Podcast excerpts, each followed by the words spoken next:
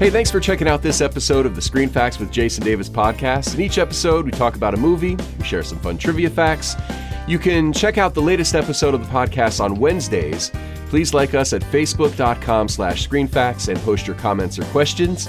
You can also email us, screenfacts at yahoo.com, or send me a tweet at Jason Davis Voice.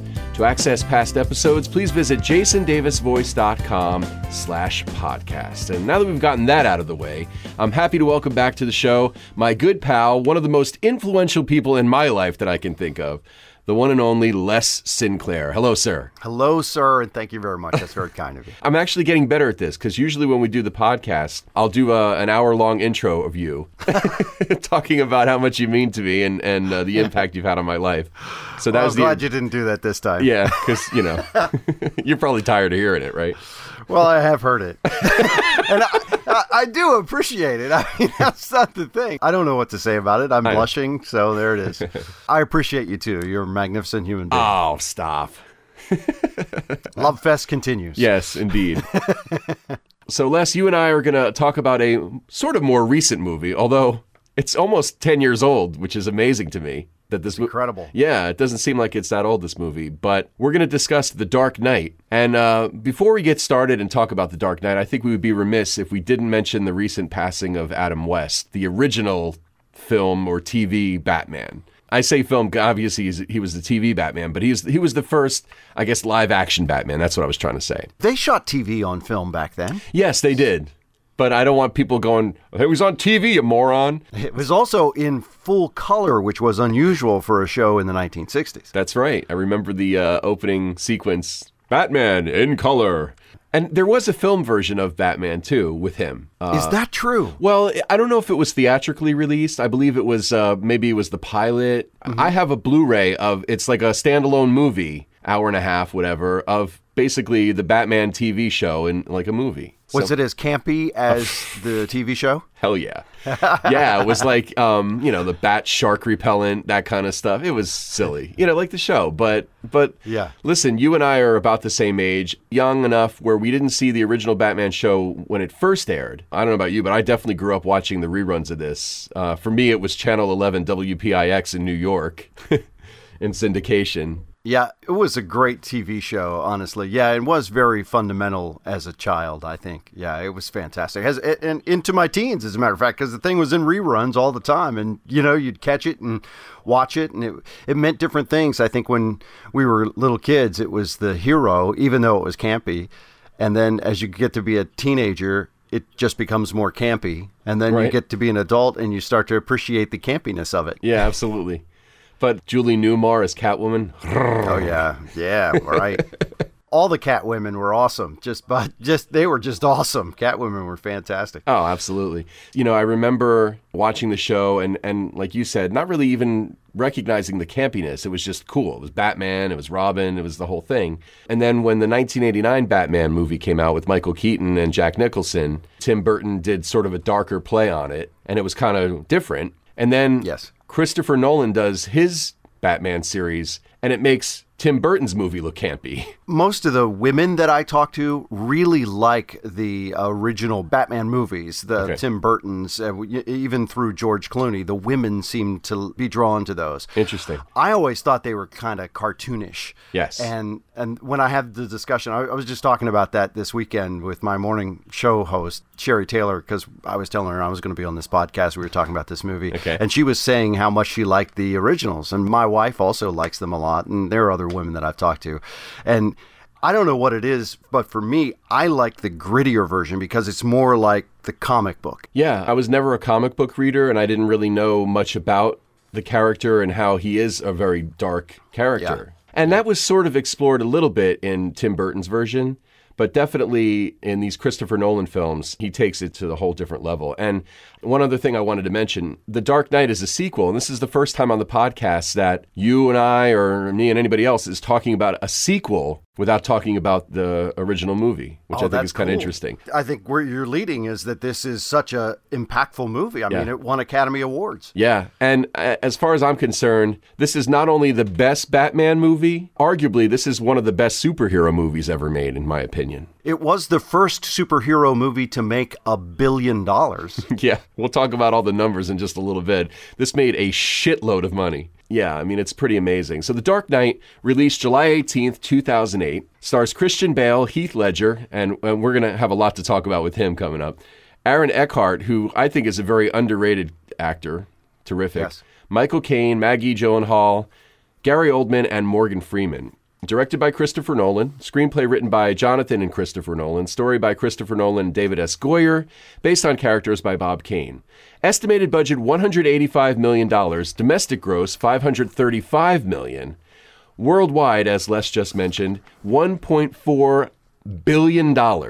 yeah. The number one Batman movie, the number two comic book movie behind The Avengers, and number six on the list of all time highest domestic grossing films behind Marvel's The Avengers, Jurassic World, Titanic, Avatar, and Star Wars The Force Awakens, numbers five through one, respectively. I must weigh in on this though. Okay. Because as superhero movies go, The Avengers is not fair because The Avengers is relying on the star power of like six different superheroes and six different stars. This movie is just Batman. Well, I, I think a lot of the success of this movie honestly has to do with Heath Ledger.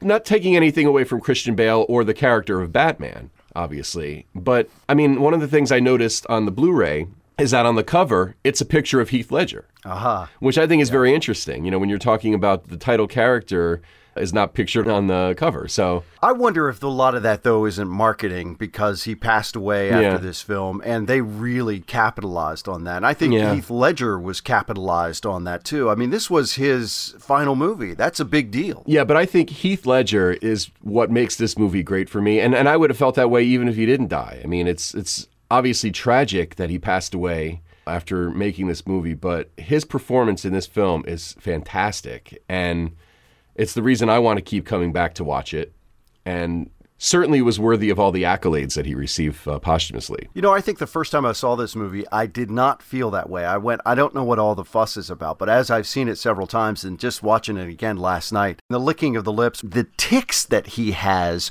for this character are just so nuanced and just beautifully done. Yeah. There was a show on recently on, I want to say it was TNT called I Am Heath Ledger. It was actually very interesting. It was a lot of his old friends from Australia and other actors and stuff, and they were basically talking about what his life was like. And intertwined in that were like home movies that he shot because he was a very creative guy. And that's what a lot of people may not realize about Heath Ledger.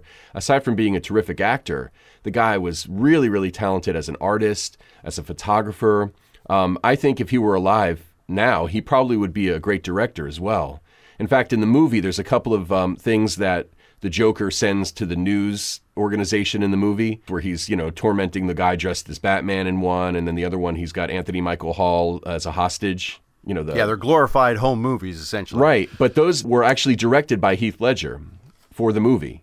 Uh, Christopher Nolan let him direct those himself, and they're pretty cool. But I mean, you know, he directed a music video and some other stuff before he passed away.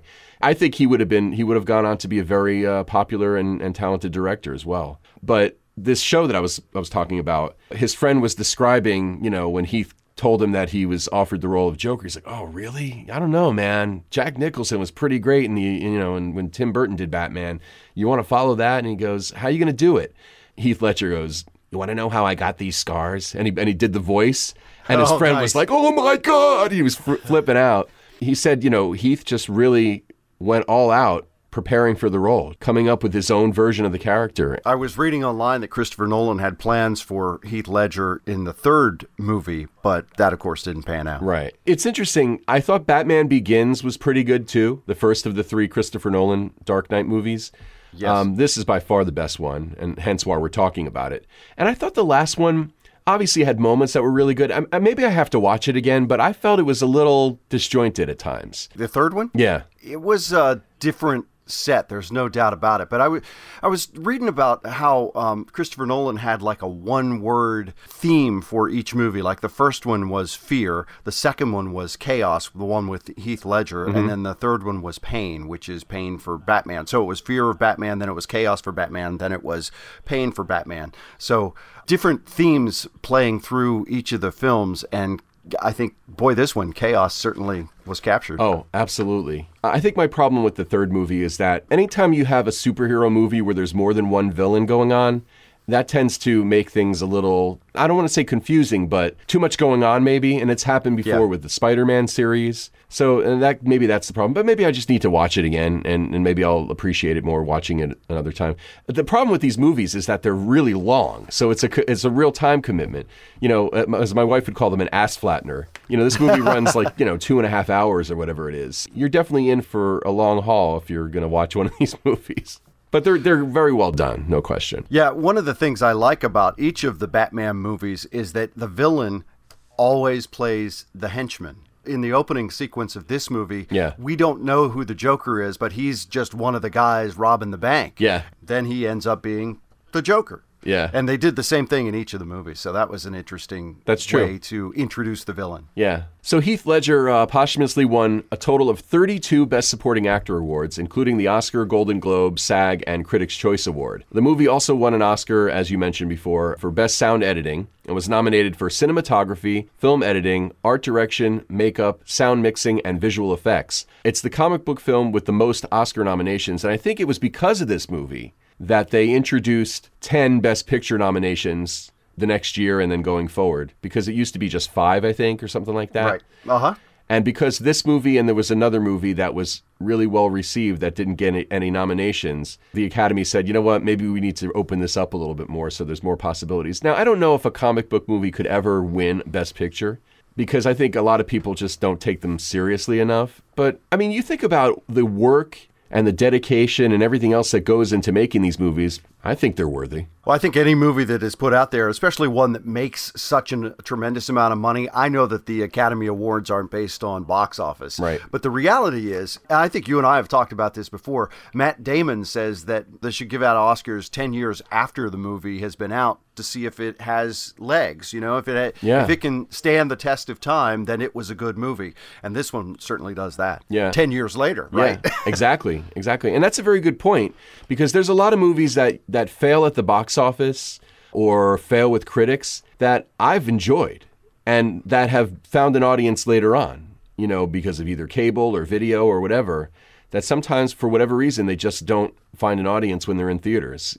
Timing, whatever it is. This one is both. I think it it obviously crushed at the theater, but it I think it's done well in every other format as well and like you said, stands the test of time. And it's a real roller coaster ride too. Mm-hmm. Watching it again last night, it's almost like the uh, you know you start off on a roller coaster and it go up and down and up and down, but each time you go up and down, you're going up higher Mm-hmm. till the end where it climaxes, and then you're on the thrill ride down. It re- is really a well done movie. Yeah, it really is. And you know, you got to give credit to Christopher Nolan, not only for the, the direction, but for um, you know his writing. If you don't have a good script, it doesn't matter how many effects you put in a movie, how many great performances, you got to have the story. And that's what I think makes this movie hold up so well. And the nuanced performances from everybody. Oh, yeah. I know we'll probably talk about this later, but uh, one of my favorite scenes. This is so fresh in my mind, Jason, from watching it last night. One of my favorite scenes in this movie Mm-hmm. is Reese, the the accountant, Uh-huh. who decides to hold the meeting with Morgan Freeman, Right.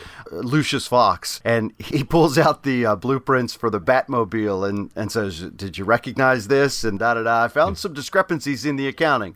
I want ten million dollars a year every year for the rest of my life. Right. And, and Lucius Fox says, "Wait, so you think the owner of this company?"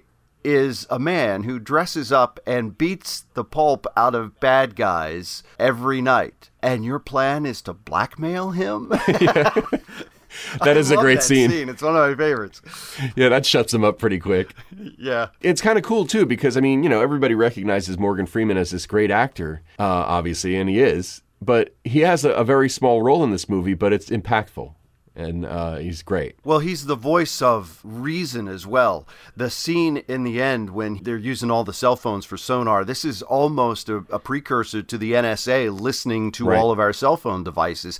And he's saying, I can't be a party to this. This is not something that we can do. Yeah, it's unethical. And yeah, he destroys it in the end, which Yeah. is uh, sort of a message to the NSA. And I, I think this happened before the whole NSA thing. So that was, sort of- like I said, it's precursor. Yep. I don't want to like uh, gloss over Heath Ledger completely. I mean, you know, I know we've already sung his praises, but there's a lot of stuff I want to talk about. In preparing for the role as the Joker, he stayed alone in a motel room for about six weeks. He devoted himself to developing the Joker's every tic, as you mentioned, which you said, like you said, is very nuanced. There's, you know, Yes. all kinds of stuff to look for, uh, namely the voice and the laugh. He really went out of his way to, to do something that was very different from what Jack Nicholson did with the role. You got to make the role your own. So uh, I think he did a great job of doing that. And they said that his interpretation of the Joker's appearance was sort of based on a couple of different people. Sid Vicious from the Sex Pistols, combined with the psychotic mannerisms of Malcolm McDowell's character, Alex from A Clockwork Orange. And Sir Michael Caine, who himself is a, an Oscar winner and, of course, you know, a very renowned actor. He feels that Heath Ledger's performance is better than Jack Nicholson, mainly because he kind of saw Jack Nicholson as like a clown figure, you know, like maybe a killer old uncle, as opposed to like a really psychotic guy like Heath plays it. He just felt like people were really going to be blown away by Heath's performance, and obviously they were. Well, and at one point he was blown away by Heath's performance in the uh, the scene in the penthouse where uh, he's terrorizing the rich people. Yeah. uh, the Joker. Yeah. um, Michael Caine forgot his lines because Heath Ledger was so terrorizing. Yeah. And that's saying something, you know, because he's a pro. I mean, he's in everything, you know? That's right. Yeah. I read too that he did his own makeup. He said, well, of course he would do his own makeup because he's the Joker and he'd just buy it off the shelf and put it on and that's Right. the craziness of it all. And that's the thing about the Joker's makeup. He's clearly just throwing something on his face. There's anarchy in his makeup, even. Yeah, I think that goes back to the word that Christopher Nolan had for the movie, chaos. Yeah. He's got he's got chaos written all over his face. Literally, yeah.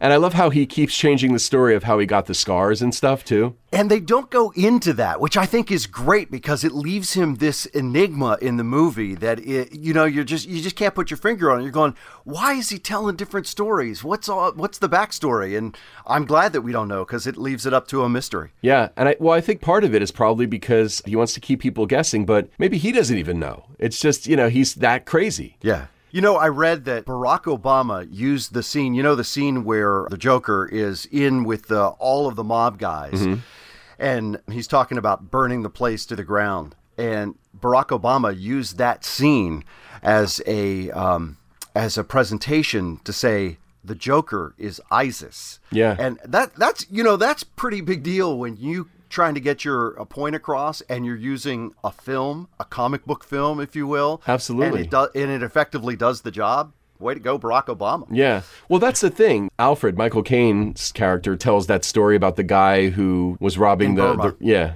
robbing all the jewels, and and he didn't even care about the the money or the the jewels. He just wanted to watch the the world burn. And Right. yeah, that certainly seems like what ISIS is all about, and clearly what uh, the Joker is about in this movie too.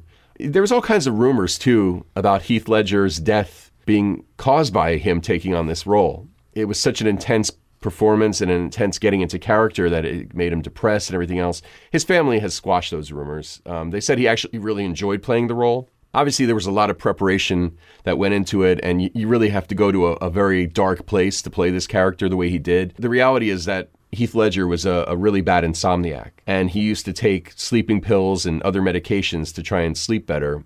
Unfortunately, the night that he passed away was because he took too many of the wrong things together, and his sister, you know, had warned him about being careful about that. That's why you got to ask the doctor, can I take this with that? Because it might have some serious side effect. And that's exactly what happened to Heath Ledger, unfortunately. Yeah.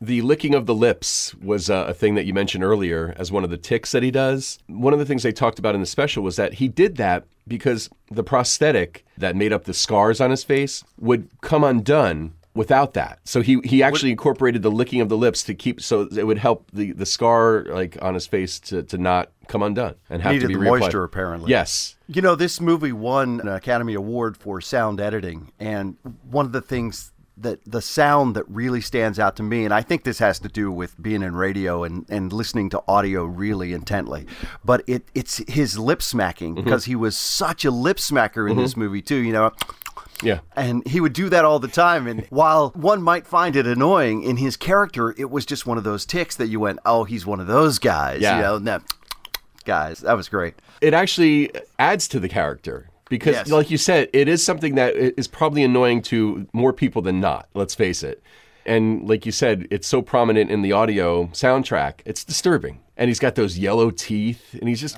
he's like oh man Oh. Now, I, I'm not sure. Did you hear that Heath Ledger was a method actor, or it, was he just into his role? I mean, there are some characters that get into their role, like uh, the guy who won the Oscar for Lincoln, Uh, He- Daniel Day Lewis, be- yeah.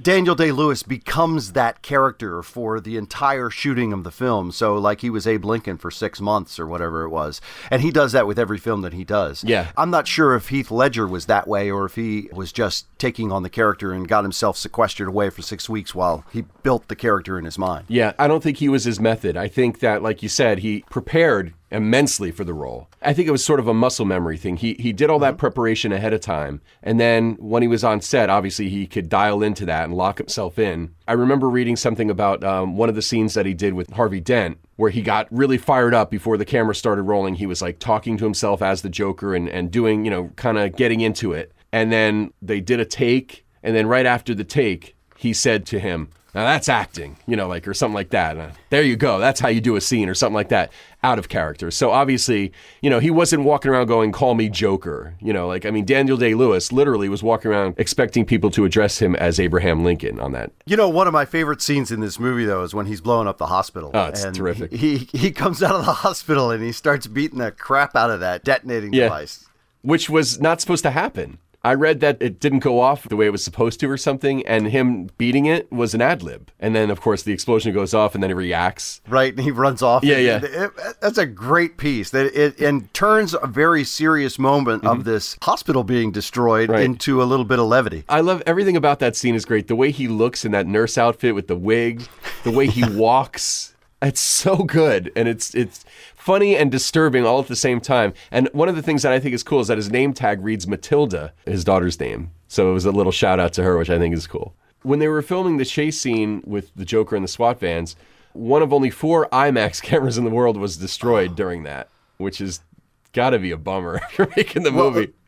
It's a huge bummer because it costs five hundred thousand dollars to replace that IMAX camera. yeah, Hey, and here's an interesting bit of trivia: they destroyed another IMAX camera in the next Batman movie. no. Yeah, Wow. Yeah, a Catwoman on the uh, on the motorcycle on the Bat Pod. Oh, Uh, no. they they wrecked one there too. unbelievable that that could happen twice. Expensive movies. Yeah, absolutely. I think one of the great things about this movie are the practical effects as opposed to the CGI stuff, which you get in almost everything today. There were definitely some CGI moments, but Sure. really it was the practical effects that made this movie seem more realistic to me, more believable. Oh, absolutely. Harvey Dent's burnt face was all done with CGI. And even though you're praising the, the practical effects as opposed to a lot of the CGI, that's one case where I think the CGI is a better thing. And the reason for that, and I think it's actually kind of a cool thing, Christopher Nolan didn't want to use prosthetics for that because no matter how good they might have been, it's still adding something to an actor's face that's supposed to be missing. Yeah, That stuff is amazing. I mean, his face when it's all burnt off. in that case, the CGI is great because they could take the muscles and the tongue and you could see everything moving inside there. Yeah. And there's this great scene where he takes the shot glass off the bar and drinks it and it pours out the side of Yes. his mouth where he, he doesn't have a mouth anymore. Yeah. That was great. The only thing that I think's a little weird about that is that if your face was really mangled like that, would you be able to talk as well? Yeah, probably not. The interesting thing about this movie with all the explosions and, you know, whatever fighting and everything else, there's not a lot of blood. Blood is on screen 3 times. Yeah, what in uh, one time is uh, on Um, the pillow after Harvey Dent burns his face. Batman's arm uh, after the dog attacks him, and then uh, the civilian Batman that the Joker hangs uh, is on his Yeah. face. So most of the violence is either off screen or you know different camera angles and things like that. So uh, Bruce Wayne's penthouse was actually shot on the ground floor of an office building, which I think is kind of interesting in downtown Chicago. During the daytime, the same space was reused for Harvey Dent's press conference scenes. There you go, getting the most bang for your buck, right? Well, speaking of banging, you know the opening sequence where that school bus backs into the bank uh, Yeah. and, and hits one of the henchmen. They actually had to do that inside, so they cut the bus in half and then they put up a fake wall and then they pushed the bus through the fake wall with an air hammer so that it, they could get the practical scene of the school bus coming in. It was uh, an old post office they were shooting in. That's cool. You know, a lot of times when they make a big movie like this, they usually have a fake name for it so they don't attract paparazzi and, and other undesirables to the set. Right. So when production began on this movie, Rory's First Kiss was the title that they used Until the prevent onlookers and Batmobile shows up. Until the Batmobile shows Right. up, and then then all bets are off. But I think it's funny they named it after Christopher Nolan's son, which is kind of Uh. cool. Another cool fact about the soundtrack we don't talk about scoring nearly enough on the podcast, except for the real obvious ones. Like when I did the podcast for Jaws, of course, we talked about it then because the score for Jaws is what makes you believe in a gigantic shark before you ever see the shark. I mean, it's, it's amazing. But it's often sort of overlooked, you know, how important scoring is and how it really sets the tone of the movie. But this movie is one of only five films whose purely orchestral soundtracks won the Grammy Award for Best Score, despite not being nominated for an Academy Award for Best Original Score. Uh, the other four films 1959's Anatomy of a Murder, 1989's Glory, Crimson Tide from 1995, and the 1996 film Independence Day. And that was definitely mentioned on the Independence Day podcast as well, but it's definitely worth mentioning again that it's pretty amazing when you think about it. It's something that's Grammy worthy, but the Oscars completely overlook. When we think of scoring, obviously we you can't help but think of uh, John Williams and all the great scores he's done for the Star Wars movies, Superman, E.T., Indiana Jones, all those. And Jaws, like I mentioned. Yeah, but you know, Hans Zimmer is making a name for himself as well. Yeah, there's a lot of guys. Danny Elfman too. I mean, you know, mm-hmm. and I just read about there's a new movie called Score. It's a, it's a documentary about these guys that that create these amazing soundtracks that I want to see. You know that music is like a direct connection to your emotion, which Mm-hmm. I think is just a, a piece of movie magic. But you and I are both audio guys, and I think Yeah. that audio is so important. I mean, if you've ever shot a video on your iPhone and you go, "Oh my gosh, that sounds horrible," you know, if you could just lay in some real audio underneath it, it sounds fantastic. Audio is important. Yeah, I mean, would we feel the same emotions of Rocky running up those steps without Gonna Fly now? Absolutely not. Direct connection to your emotion. Yeah. The Dark Knight trilogy is one of three trilogies to be charted in the IMDb top 250 movies. The others, the original Star Wars trilogy and the Lord of the Rings trilogy. Well, there's definitely an impact with Batman movies. There's no question about it. I think the reason that Batman succeeds so much with us as people is because he's not a superhero. He's not he doesn't have superpowers. That's right. He's a normal guy. He's a normal guy with a lot of cool gadgets and uh, a will, you know, to, Really, to do, make a really difference. good bank account. Yeah, but I mean, no, I mean, listen, and all that stuff I think in the movie is very cool with him asking Lucius to give him a different suit so he could turn his head and everything else and protect him against the dog bites. And then the Joker sicks the dogs on him, and it looks like he is protected. So it's kind of cool. They kind of do a, a callback to that original thing in the beginning. Well, they did a good job too, I think, uh, in that particular dog fight scene because there are three Rottweilers that uh, attack him. Mm-hmm. But they did a good job of not hurting the dogs. Yes. So instead of killing the dogs, he throws them off into a net, which I thought was great because you know the animal people would be going crazy over that. I don't know what it is about movies. Anytime a dog gets hurt, I don't want to see it. I didn't watch John Wick because I, I heard a puppy gets killed. It's true. Yeah, I mean, and they show it, right? Yeah. See, I can't watch that. I understand if Batman is being attacked by Rottweilers, he's going to obviously defend himself. But you're right. They don't show anything graphic. They don't show him kill the dogs or anything like that. They just show him kind of get tossed aside. They're tossed into a net, and I think they end up on the lower floor. The Dark Knight, almost 10 years old, still as, as fresh and as great as it was the first time I saw it personally. And uh, I, I could go on and on about how much I love Heath Ledger in this movie. And it always makes me sad when somebody with so much potential and who is so brilliant, and obviously he's done other movies where he was just as brilliant, uh, it's, it just makes me sad that he's gone, you know? Yep. Because who knows where, where his career would have gone from here. You know, though, there is something to dying young in Hollywood because we don't have to watch them age. We don't have to watch them suffer. We don't have to watch them do terrible movies. There's something to it. They live on forever in the state as we remember them. Better to burn out than fade away. Amen. Well, Les, thanks so much for taking the time. I always appreciate it. Thank you for having me. And thanks to you for listening. Please remember to like the Facebook page, facebook.com slash screenfacts. Let us know if you have a favorite scene from the movie that we didn't talk about. If you have any other comments, you can post on Facebook or you can email screenfacts at yahoo.com. Again, you can follow me on Twitter at Jason Davis Voice. Les, where can people find you on social media? I'm everywhere at Les Sinclair. Okay. If you're listening with iTunes, please leave a review. Show theme music by audionautics.com. And thanks to our announcer, Kim McKay from kimsvoice.com. Yay, Kim. Screen Facts with Jason Davis is a production of Jason Davis VoiceOver. Visit jasondavisvoice.com if you need a voice for a commercial, narration, promo, internet video, e learning or training program, and more. Click on the podcast page to get information about where you can download and listen to past episodes. Listen again next Wednesday for a new episode of Screen Facts with Jason Davis.